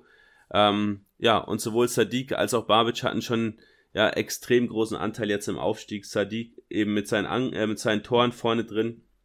Ähm, 18 Tore jetzt in der letzten Saison. Generell Almeria, ja, ein Team, was ja, vor allem über die starke Defensive auch kommt, was jetzt durch Sadiq gar nicht mal unbedingt so ausgedrückt wird natürlich. Ähm, aber Torwart Fernando Martinez mit einer überragenden Saison dazu, Babic sehr, sehr stark, gerade im Defensiv-Zweikampf. Ähm, und in der Offensive war es vor allem die Passqualität mit viel Ballbesitz, wurde der Gegner eben immer wieder hinten reingedrückt und da hat man eben mit Spielern wie einem Samu Costa auf der 6, äh, mit Kapitän Cesar de la Hos und auch mit Lucas Robertone, auch ein spannendes Talent äh, aus Argentinien, ja, im Prinzip über komplette Spielkontrolle immer wieder dann Sadiq vorne drin im Zentrum in Szene setzen können. Dazu auch mit einigen Flanken über die doch ja ziemlich vielen kleingewachsenen und schnellen äh, Flügelspieler zum, zu, äh, zu Chancen gekommen. Ähm, ja, also ein sehr technisch ausgelegter Fußball, der aber trotzdem mit so ein paar physischen Komponenten ergänzt wird. Wie siehst du generell so die Entwicklung von La Liga, haben wir ja schon mal thematisiert, aber gerade auch La Liga DOS? Weil ich finde, wenn du es jetzt mal so ein bisschen betrachtest, da kommen jetzt einige physische Spieler dazu, die dann auch den Unterschied machen können. Ich finde, dass sich gerade der spanische Fußball insgesamt schon in so eine Richtung hin entwickelt, dass es einfach physischer wird und gar nicht mal so dieser klassische Tiki-Taka äh, äh, bei so vielen Teams herrscht. Also ich finde, dass der Almeria beide Komponenten irgendwo beherrscht, deswegen auch aufgestiegen ist. Aber ich finde, dass dieser Trend äh, generell sich mehr in so eine französische Richtung, sage ich mal, entwickelt, als jetzt in die holländische, um es mal so ganz klar zu titulieren. Wie siehst du das? Ja, würde ich schon mitgehen. Äh, generell der Fokus bisschen weg von der Technik ähm, ist ganz klar zu beobachten. Auch jetzt interessant, wenn du siehst, Sadiq 1,92 groß, schon Weißmann nicht ganz so groß bei Valladolid, aber trotzdem auch mit neun Kopfballtreffern in der letzten Saison. Äh, sehr physisch starke Angreifer, kam ja damals aus Österreich äh, nach Spanien und mit Christian Stuani, die lebende uruguayische Legende bei Girona, ähm, auch sehr, sehr groß gewachsen, mit zwölf Kopfballtreffern sogar. Also hast du im Prinzip bei allen drei Aufsteigern einen klaren Zielspieler mit hoher Physis drin, äh, der dann eben immer wieder in Szene gesetzt werden soll. Und man geht gar nicht unbedingt dahin, dass man sagt, man will den Ball ins Tor tragen, so wie es in der Vergangenheit in Spanien immer mal wieder ja. der Fall war. Ja. Nee, genau, das, das sehe ich nämlich auch als, als interessanten Punkt. Ähm, generell, Almeria hast du ja schon angesprochen, auch ein Verein, der ähm, über sehr, sehr viel Geld verfügt. Ähm, was ich interessant finde, dass es den Verein ja gar nicht so lange gibt. Es ist jetzt ja kein klassischer Traditionsverein, den es jetzt wie beispielsweise ja Monza oder auch Cremone Cremonese seit äh, gefühlt Ewigkeiten gibt, sondern die Gründung war ja erst uh, um, den, um die 90er Jahre herum. Ähm, also auch ein Club, der gerade so ein bisschen prädestiniert ist auch für ähm, einen Investor, weil es eben nicht diese jahrelange Tradition gibt, oder? Genau, Almeria ja jetzt auch nicht unbedingt so ein Fußballmecker, äh, generell diese Region, also so in ja, Südostspanien gelegen. Äh, da gibt es auch nicht allzu viele Clubs, die da groß reinschlagen ja. können in diese Kerbe von irgendwie großer Fußballtradition. Ähm, ja, dementsprechend ähm, Almeria, da glaube ich ein guter, ja, Punkt, ein guter, guter, gutes Ziel auch für ja, viele Fußballfans aus der Region, um da einfach so diesen Anhaltspunkt auch in La Liga zu haben. Also ich kann mir durchaus vorstellen, ähm, mit dem Erfolg, der jetzt vermutlich auch durch die Saudis da kommt, ähm, dass man da auch, ja, viele neue Fans dazu gewinnen kann und ja, ich glaube im Vergleich so mit Red Bull Leipzig wäre ein bisschen zu weit gegriffen, aber es geht natürlich geht in eine ähnliche Richtung, Richtung ja. ähm, so dass man sich da jetzt so eine neue Fanbase dann mit der Zeit auch aufbauen wird ähm, weil es, wie gesagt, die letzten Jahre nicht besonders erfolgreich war. Da ist man sogar auch teilweise fast in die dritte Liga abgestiegen. Ähm, ja, und jetzt eben mit klugen Investitionen, die jetzt endlich mal getätigt werden, ähm, glaube ich auch, dass der Klassenerhalt in La Liga auf jeden Fall machbar sein sollte. Da gibt es ja auch so ein paar Teams, die da drum betteln, seit Jahren schon abzusteigen. Ähm, vielleicht ganz interessant zum Abschluss von äh, Almeria noch die Personalie Kaiki. Ja. Haben wir auch im 15-Minuten-Podcast schon angesprochen, da gerne auch mal reinhören. Jeden und Montag in der, da. Und in der Südamerika-Folge auch. Genau, und in, und in der Südamerika-Folge. Also da gibt's jetzt zwei Folgen, die ihr nachzuhören habt. Ähm, Kaiki, sehr, sehr kopfballstarker Innenverteidiger, erst 18 Jahre alt, äh, kam von Santos, dem ja Talente-Schuppen schlechthin in Brasilien, 7 Millionen Euro gekostet. Aber das sind in meinen Augen die Transfers, die du tätigen musst, ähm, um dann am Ende des Tages ja auch Spieler zu generieren, die eben einen Weiterverkaufswert haben, so wie man es ja eben in, im Nunez gemacht hat. Ähm, die bringen dich sportlich weiter, plus eben ja einen Weiterverkaufsgewinn. Und ich glaube auch, falls man Sadiq tatsächlich noch abgeben sollte, wird man im Sturm auch nicht mehr groß was machen, ähm, sondern dann versuchen mit Diego Sousa und mit Milanovic ähm, in die Saison reinzugehen. Ähm, ja, weil man eben auch nicht mehr auf Teufel komm raus das Geld reinpumpt, weil man eben so ein bisschen auf die Schnauze gefallen ist damit in den letzten zwei, drei Jahren. Ja, vollkommen. Also ich glaube, hier greift halt ganz stark dieses Prinzip, ähm, investiere, um in der Zukunft wirklich die Früchte zu ernten. Und das wird in Almeria halt wirklich stark gemacht. Man hat es bei Nunez gesehen, wo man jetzt ja auch nochmal eine ordentliche äh, Weiterverkaufsklausel einstreicht und da nochmal mehr Geld auch wieder reinholt. Und auch das war ja schon eine beträchtliche Investition, die da getätigt wurde. Aber man sieht einfach, ähm, dass sich sowas wirklich gerade mittelfristig sehr, sehr auszahlt. Äh, und ich glaube, eben Umar Sadiq sollte man jetzt schon mal im Kopf behalten, weil ich glaube, dass Ihnen äh, unsere Podcast-Hörer, ohne euch da draußen die Qualität abzusprechen, aber wahrscheinlich haben viele den noch nicht so oft gehört. Jetzt habt ihr ihn auf jeden Fall auf dem Schirm. Perfekt, dann lassen wir noch kurz über Valladolid und über Girona sprechen. Valladolid, ähm, ja, der Club von R9 von Ronaldo, ähm, der ja nach dem Aufstieg da eine recht lange Fahrradtour zurücklegen musste als Wett, Wettversprechen. Er hat da auch ordentlich geschwitzt, war da ein paar Tage auch unterwegs. Ähm, nach Expected Points wäre man nicht aufgestiegen, war da gar nicht so gut platziert. Ähm, man hat trotzdem die meisten Tore der Liga geschossen, schon weiß man gerade schon angesprochen, sehr variable Angreifer. Ähm, aber man hat gar nicht so wirklich diese hohe Qualität in den Chancen erzielen können. Also da ging es vorrangig einfach drum, weiß man gerade auch Guardiola so ein bisschen äh, Sergio Leon in Szene zu setzen, was auch funktioniert hat, aber häufig nur in schlechten Positionen. Und dann ging es vorrangig drum, einfach daraus die Chancenwertung hochzuhalten, ähm, die Bälle reinzumachen. Girona äh, Valladolid ja generell ein Team, was vorrangig auch auf ja, heimische Spieler setzt. Ähm, nur sieben Legionäre generell im Team. Gerade die Offensive und das Mittelfeld im Prinzip komplett mit Spaniern besetzt. Ähm, zum Spiel sie vielleicht kurz viel Ballbesitz, hoher Flankenfokus, die meisten Flanken der ganzen Liga geschlagen, gerade auch die zwei Außenverteidiger. Ähm, waren da in der letzten Saison die ja, Schlüsselspieler im System und dazu eben Roque Mesa, ähm, ja, der kleine Giftzwerg, der auch schon einige Stationen in La Liga durch hat ähm, und auch in der zweiten Liga immer wieder äh, am Start war, der ja mit seiner aggressiven Zweikampfführung da gerade auch auf der 6 extrem viel wegverteidigt hat. Ja, ja, spannende Insights. Ich finde, ähm, also generell erstmal zu Valladolid und R9 gibt es da auch eine recht spannende Doku bei der Zone da gerne mal reinschauen. Da habe ich mir auch schon vor einigen Monaten angeschaut. Ähm, kriegt man auch ein paar Insights mal so hinter die Kulissen von so einem Profi-Club und dann noch im Ausland. Finden wir von Crit Football natürlich sehr spannend. Und äh, ansonsten finde ich aber da spannend bei Valladolid, dass du schon einen recht festen Stamm hast an Spielern, die jetzt auch schon wirklich einige Jahre im Verein sind. Also es ist jetzt keine Mannschaft, die sich so von Jahr zu Jahr immer einmal komplett erneuert, sondern äh, da wird schon auch ein bisschen mit Augenmaß geschaut, wo man wirklich sich verstärkt, wen man auch abgeben kann. Ähm, das wurde da aus meiner Sicht immer wieder clever gemacht. Auch für mich so eine Mannschaft, die immer wieder zwischen La Liga und La Liga DOS hängt ähm, da geht es ja auch wirklich ein ums andere Mal hin und her, rauf und runter. Ich war auch schon mal dort. Da steckte man gerade tief im Abstiegskampf, äh, hat sich da auch mal wieder nicht mit rumbekleckert. Da tun einem die Fans auch wieder ein bisschen leid. Äh, wieder so eine kleine Fahrstuhlmannschaft, die da geschaffen wurde.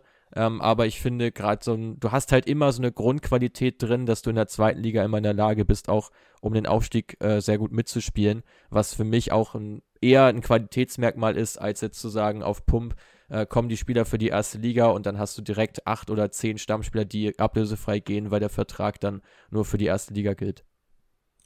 Genau, generell noch, ähm, du hast gerade schon angesprochen, der Kader sehr gut zusammengewachsen über die Jahre mit Oscar Plano, so den Kreativspieler in der Offensive auf rechts, der jetzt aber auch schon 31 ist, da hat man jetzt mit Gonzalo Plata äh, einen entspannten Tempodribbler dazu geholt von Sporting Lissabon, auch drei Millionen Euro gekostet, der ist jetzt gerade noch verletzt, aber ist nur eine kleinere Verletzung.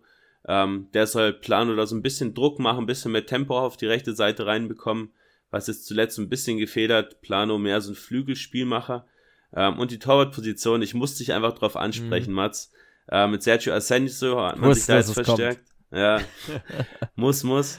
Ähm, von, von Villarreal also im Prinzip eine neue Eins geholt, obwohl Jordi Masip, der Kapitän, jetzt auch im Aufstiegsjahr wieder keine schlechten Leistungen an den Tag gelegt hat. Ähm, aber ich glaube, es gibt kaum einen Spieler, den du weniger gerne magst als Jordi Masip. Ja, ich habe nichts gegen ihn persönlich, aber ich habe natürlich ähm, treuer Hörer dieses Podcasts wissen, dass gegen etwas gegen Torhüter, die einfach unglaublich klein sind. Massib, der ja auch bei Barca ausgebildet wurde, fußballerisch stark, technisch will ich ihm da nichts absprechen, aber mit 1,80 Körpergröße wirklich nicht der allergrößte, äh, der da drin steht. Ich habe, wie gesagt, schon einmal war ich bei wir bei äh, Valladolid, einmal habe ich sie auswärts gesehen. Ähm, beide Male gab es einen Elfmeter und äh, beide Male habe ich mich gefragt, wie er den eigentlich parieren möchte, äh, weil er, wenn du den wirklich platziert schießt, da wirklich große Probleme haben wird, dahin zu kommen. Finde ich aber schon überraschend, um ehrlich zu sein, äh, weil er war jetzt ja wirklich über Jahre hinweg auch die Eins äh, bei Valladolid äh, und jetzt einen Asenjo dazu zu holen, der nach eigenem Selbstverständnis, Selbstverständnis da auch auf keinen Fall für die Bank kommen wird, äh, finde ich schon ein bisschen verwunderlich, weil du damit auch so ein bisschen die Kaderhygiene, glaube ich, gefährdest, deinen Kapitän da quasi, ja, sportlich ähm, etwas nutzloser darzustellen. Äh, Finde ich schon ein bisschen gewagt, um ehrlich zu sein. Ja, der wäre Asensio vielleicht lieber nach Girona gegangen. Da fehlt ein guter Keeper aktuell, ähm, um da mal die Brücke gleich zu schlagen zum dritten Aufsteiger. Ähm, Gerade schon angesprochen, wirklich nur über die Playoffs mit ganz, ganz viel Dusel überhaupt in die äh, La Liga aufgestiegen. Wird gerade die ja, Owner der City Group sehr, sehr freuen. Ist ja, ja ein Verein, der da mit drin hängt.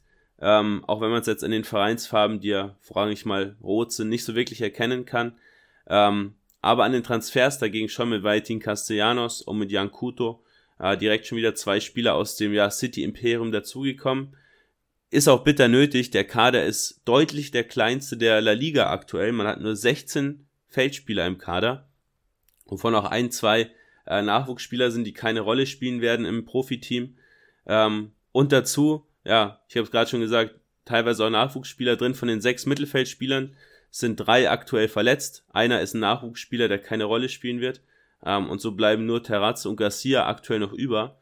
Ähm, also da muss ich dringend, dringend was tun. Ähm, man startet zwar erst in knapp zwei Wochen gegen Valencia in die Liga, ähm, aber das kann natürlich trotzdem nicht der Anspruch von einem ja, Team aus der City Group sein, dass man da aktuell noch so äh, dünn auf der Brust ist. Ja, das ist auch genau das richtige Stichwort. Ne? Also ich finde, es gibt auch da ja eigentlich fast jede Saison ein so ein Team, das war, glaube ich, letzte Saison war es bei Etche auch ganz stark der Fall, das einfach deutlich unterbesetzt ist, was das Personal anbelangt.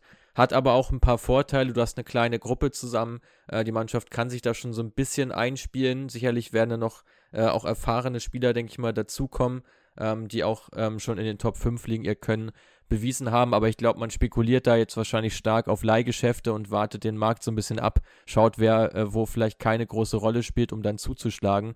Ist aber gerade natürlich, ja, äh, zugangstechnisch äh, gerade etwas dünn besetzt. Aber ähm, sie haben ja einen ganz spannenden Spieler geholt, wo ich weiß, dass du ihn extrem feierst. Ähm, und der kommt aus den USA. Genau. Tati Castellanos, ähm, ganz, ganz spannender Spieler äh, temporeicher, trickreicher Angreifer, hat im Prinzip ein komplettes Portfolio, ist auch in der Luft gut, ähm, hat jetzt die letzten zwei, drei Jahre die MLS komplett auseinandergenommen, äh, viele Tore geschossen, auch New York City Football Club ja zum Titel geschossen. Ähm, der kommt jetzt neu dazu, ist so ein bisschen der interne Ersatz für Nahuel Bustos, äh, den ich auch spannend finde, auch ein Argentinier, äh, der jetzt aktuell wieder zu City zurückgekehrt ist, der letztes Jahr mit elf Treffern auch keinen ja, so geringen Anteil am Aufstieg hatte. Ähm, Gehe nicht davon aus, dass Bustos nochmal zurückkehrt, weil man ihn eben nicht so wirklich einsetzen kann, jetzt mit Castellanos und mit Kapitän Stuani vorne drin. Ähm, man hat ja dieses System von Trainer Michel, der auch noch recht jung ist, ähm, dass man im Prinzip auch ein 3-5-2 spielt. Und hier mit Stuani und mit Castellanos, mit einem wirklich kopfballstarken, ich habe es gerade schon gesagt, Stuani, ähm, und daneben so einem temporeichen Castellanos, ähm, wird man da in die Saison reingehen und da ist man auch wirklich stark besetzt. Also gerade im Vergleich zu ganz vielen anderen Teams in La Liga, wo ich schon auch ein Stürmerproblem sehe, die jetzt keinen Stürmer haben, dem ich da auch mehr als 7, 8 Saisontore zutraue. Ähm, da hat man zwei, denen ich 10 plus Tore zutraue. Aber man muss natürlich trotzdem sehen, gerade bei Castellanos, jetzt erste Saison auf einer wirklich, äh, in der wirklichen Top-Liga, dass es seine ja, Torquote, die er jetzt wirklich hochgehalten hat in, in der MLS, mit Sicherheit nicht so rüber transportieren kann und da auch ein bisschen ähm, ja, Anlaufzeit brauchen wird. Und vorrangig der Fokus jetzt einfach auf Stuani liegen wird. Ja, und ich finde, Stuani hat das ja wirklich mehr als bewiesen, dass er der Stürmer sein kann, der gerne auch mal richtig eskaliert. Also wenn man sich da seine Torbilanzen mal der letzten Jahre nur mal anschaut, äh, letztes Jahr mit 22 Treffern äh, dabei gewesen, davor etwas schwächer, aber auch deutlich weniger gespielt, verletzungsbedingt nur 10 Tore. Davor waren es 29 Treffer, davor 19 in La Liga dann in der ersten Liga und davor 21 in der Liga. Also für mich wirklich brutale Bilanzen äh, und selbst mit seinen jetzt 35 Jahren ein Spieler, der dir sehr viel Erfahrung reinbringt, brutale Torgefahr und dass das gerade in der Liga auch gut funktionieren kann, hat letztes Jahr ja auch äh, Jorge Molina bewiesen, ähm, dass du eben auch als älterer Stürmer da noch äh, wirklich gut netzen kannst. Ähm, dürfte für Girona ganz elementar sein, dass er mal mindestens zweistellig netzt, äh, um eine gute Chance auf den Klassenerhalt zu haben. Genau, ansonsten noch ganz wichtig für ja, den Ballbesitzfokus, den man an den Tag legt, ist Alex Garcia.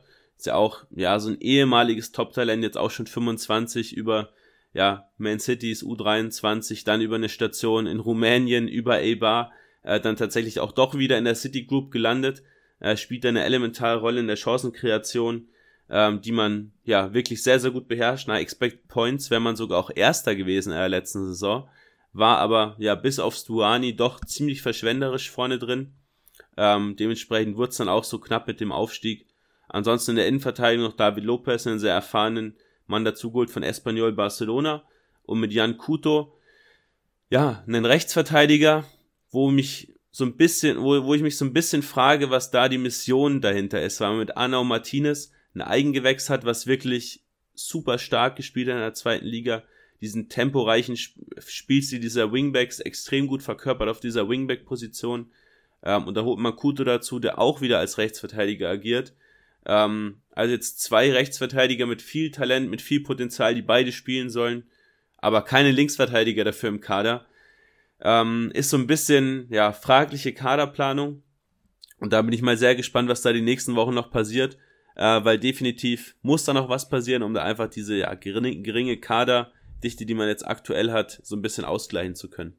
Ja, ja, vielleicht sogar ja ein Way to go, dass man so einen äh, inversen Fullback äh, sich ranzüchtet, wie sie es ja bei Joao Cancelo schon gemacht haben, ja. bei der City Group, dass man jetzt mit Jan Kurto was ähnliches verfolgt. Könnte ein Gedanke sein, aber einen Fachspezialisten für links äh, sich noch zu holen, dürfte auf jeden Fall hoch auf der Agenda stehen.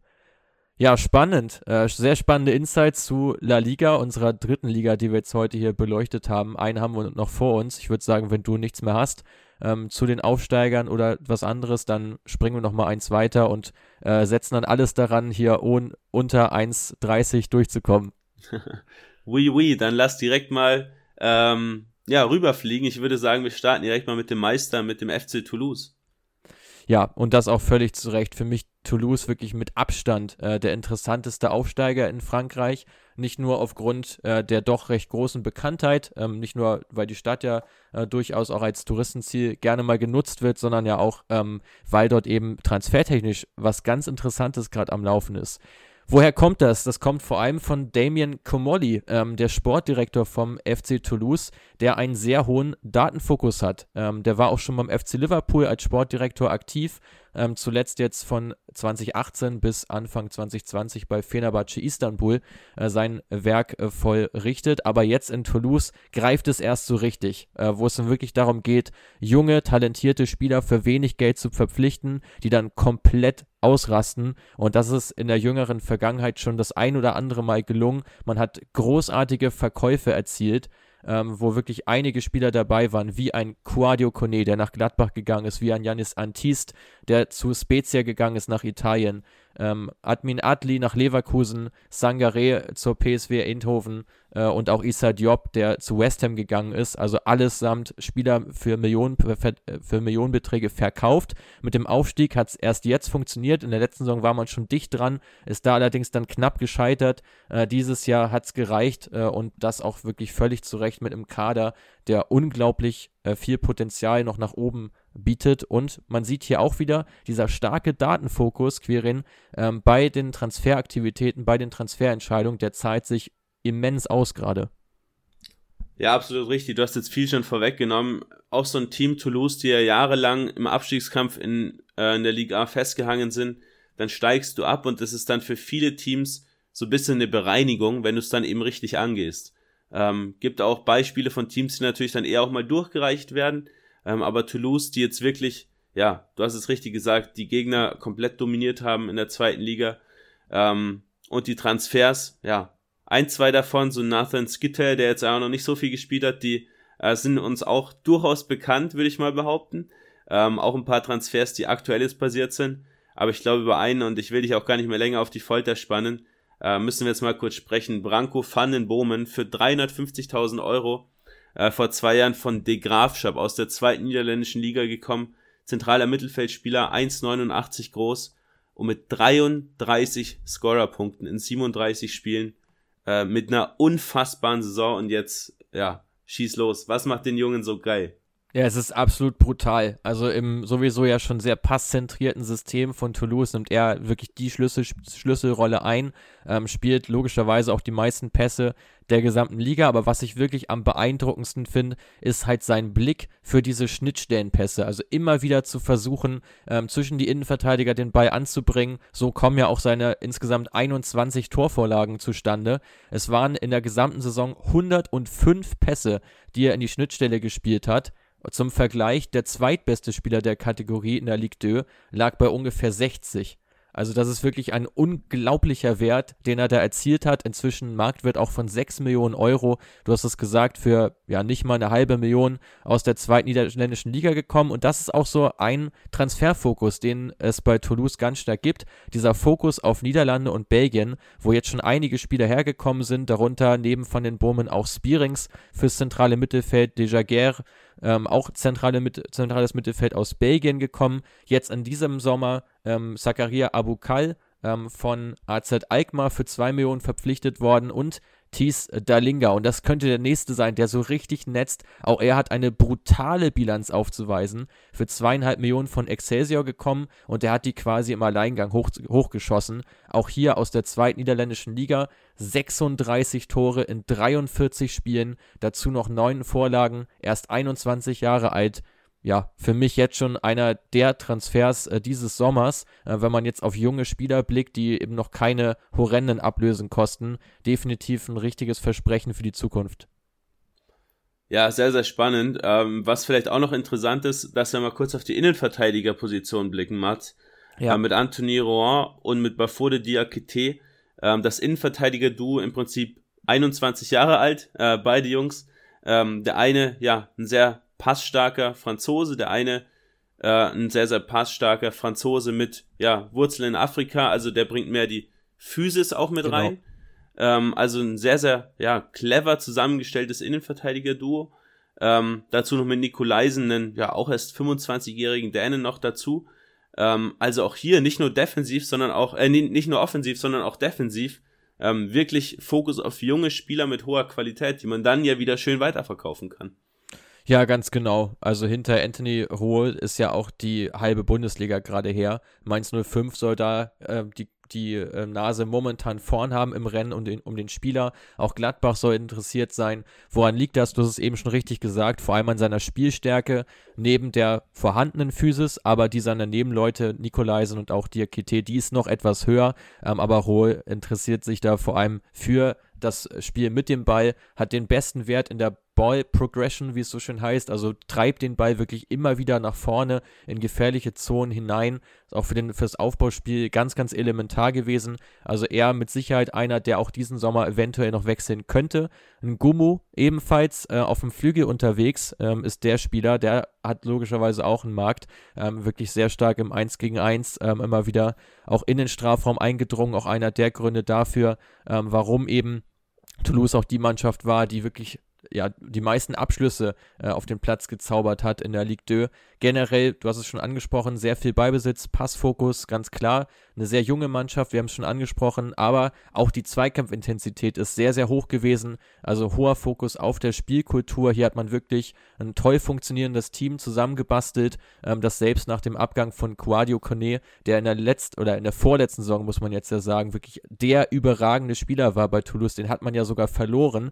Und mit Van den Boom der dann seine Rolle noch stärker eingenommen hat, perfekt aufgefangen, da auch wieder einen Sprung nach vorne gemacht. Also generell eine sehr gut durchdachte Kaderplanung beim FC Toulouse und ich glaube, wir werden da sehr viel Spaß mit der Mannschaft haben und ich glaube auch, um ehrlich zu sein, gar nicht mal unbedingt, dass die sofort im Abstiegskampf äh, drinstecken werden, weil du eben auch ein paar Eckpfeile hast im Team ähm, und auch die französische Ligue A jetzt nicht von Teams gespickt ist, die unglaublich spielstark äh, sind, äh, wie es jetzt bei Toulouse der Fall ist. Genau, da ist ja genug Teams drin, so Loriot zum Beispiel, ähm, die wirklich ja über deutlich weniger Qualität auch mit dem Ball verfügen.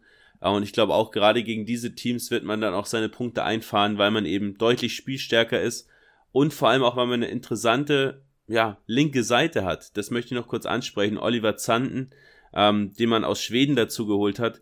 Auch ja. wieder ein sehr junger Spieler und ganz oft sind es eben diese Ablösesummen so zwischen eins bis drei Millionen, die man ausgibt ähm, teilweise sogar jünger bei Van den Boom, wir haben es gerade angesprochen. Ähm, das heißt, man übernimmt sich nicht besonders, aber man ist eben früh dran bei den Transfers, tütet die Spieler ein, so ein Abu Klal, der hätte mit Sicherheit auch zu anderen Clubs gehen können, mit Sicherheit auch zu Bundesliga-Clubs, ist aber da eben früh dran, zeigt eine interessante Perspektive auf, die Spieler können spielen ähm, und dann bekommt man die eben auch für eine geringe Ablösesumme. Ähm, und davor mit Rafael Ratao, den ich auch des Öfteren mal bei Slovan Bratislava live beobachtet habe, hatte man ja auch einen Spieler, der mit elf Treffern auch seine, seine Anteile und Aktien am Aufstieg hatte. Ähm, und der geht eben auch genau in diese Intensitätsrichtung rein, die du gerade angesprochen hast. Ähm, immer mit Zug zum Zentrum. Abschlussstärke ist das A und O. Den Ball aufs Tor bringen und ja, nur so kommst du dann auch wirklich zu diesen vielen Treffern, durch, zu diesen vielen Entries in der Box, äh, was Toulouse eben so stark ähm, in der Liga auch gemacht hat. Genau. Also Toulouse für die neue Saison auf jeden Fall mal auf dem Zettel haben äh, schon mal, ja, da unbedingt mal ein, zwei Spiele reinschauen und äh, die Spiele haben wir jetzt ja auch, glaube ich, ganz gut thematisiert. Wir springen noch mal ein Team weiter, nämlich nach Ajaccio. Das ist wahrscheinlich sehr italienisch ausgesprochen von mir. Auf jeden Fall die Hauptstadt von äh, Korsika, äh, wo wir uns hier jetzt äh, befinden dort wirklich ein ganz anderer Fokus. Man hat eine der ältesten Mannschaften gehabt, äh, der Ligue 2. Im Schnitt waren es 28 Jahre, ähm, die man da alt war. Ähm, deutlich weniger Beibesitz gehabt als die anderen beiden Aufsteiger. Also hier ein sehr physischer Fußball mit den meisten Kopfballduellen insgesamt. Auch die meisten Ballverluste wurden provoziert. Bedeutet also hoher Fokus auf den zweiten Ball. Ähm, generell, man kam hier auch übers Pressing, man ist sehr früh angelaufen ähm, und hat im Grunde genommen versucht, ihre Gegner immer wieder zu stressen, äh, mit Physis dagegen zu halten, viele Zweikämpfe zu führen äh, und hat sich ja durch einen deutlich anderen Fußballansatz dann qualifiziert ähm, für die Ligue 1. Fokus bei der Mannschaft ganz stark auf afrikanischstämmige Spieler. Ähm, dazu passt auch, dass äh, Fernand Mayembo jetzt gekommen ist, ein Innenverteidiger aus Le Havre, äh, macht quasi da den Aufstieg, ein Kongolese gebürtiger und auch ein Bayern Yang ist im Blickfeld. Also man setzt hier weiterhin auch in der Ligue 1 auf sehr viel Physis und Körperlichkeit und versucht damit ähm, sozusagen die Mannschaften unter Druck zu setzen.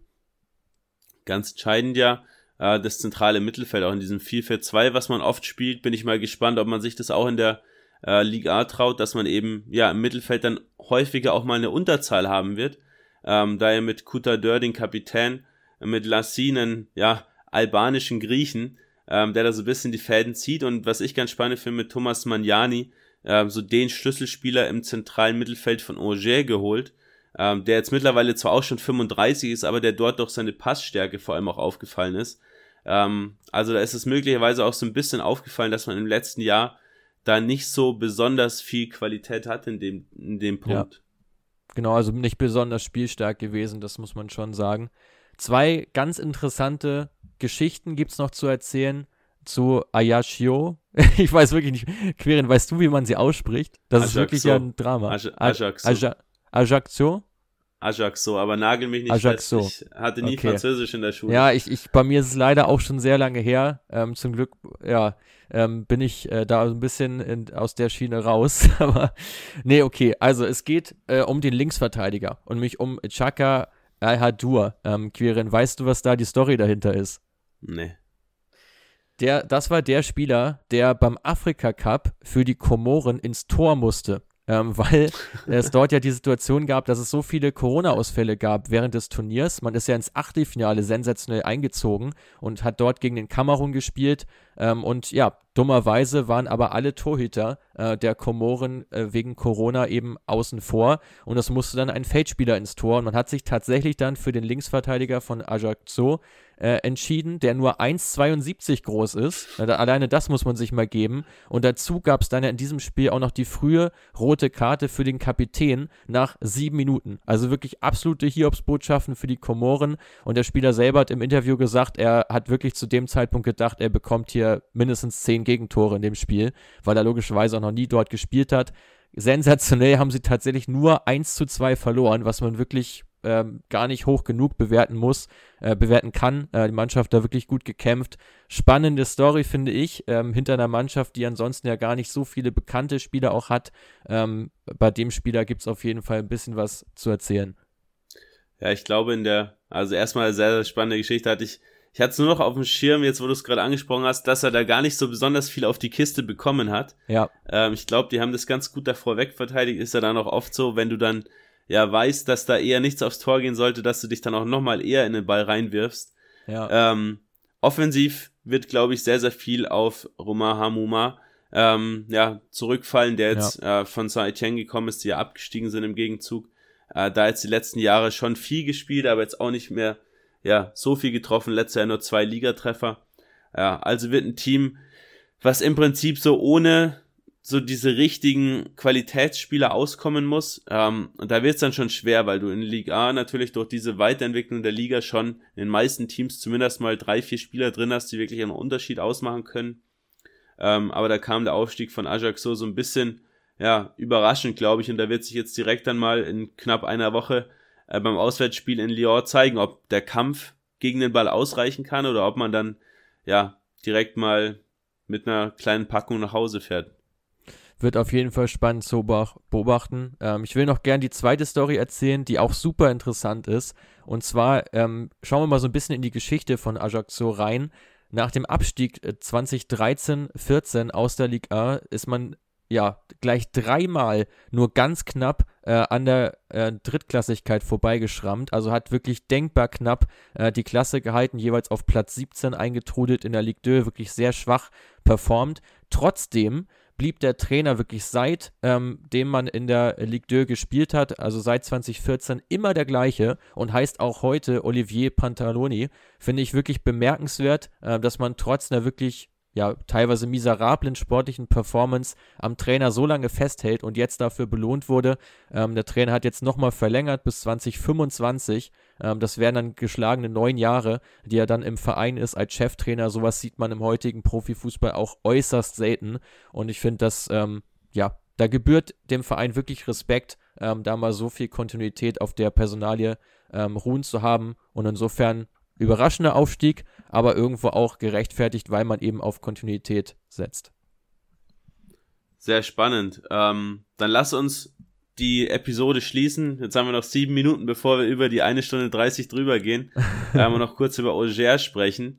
Ähm, ja, die sich in der Relegation gegen Saint-Etienne durchgesetzt haben, da ja ähm, immer Elfmeterschießen, ja, das Spiel in Saint-Etienne gezogen haben, war ja das Skandalspiel schlechthin äh, mit Platzsturm und Spieler, die mit ja, Leuchtraketen äh, beschmissen wurden auf Seiten von Saint-Etienne. Also ist ja wirklich komplett ähm, abgegangen im Stadion. Ich habe es davor ja zu dir sogar gesagt, ich glaube, wenn die heute absteigen, dann zünden die das eigene Stadion an und so was. Ja. Tatsächlich fast.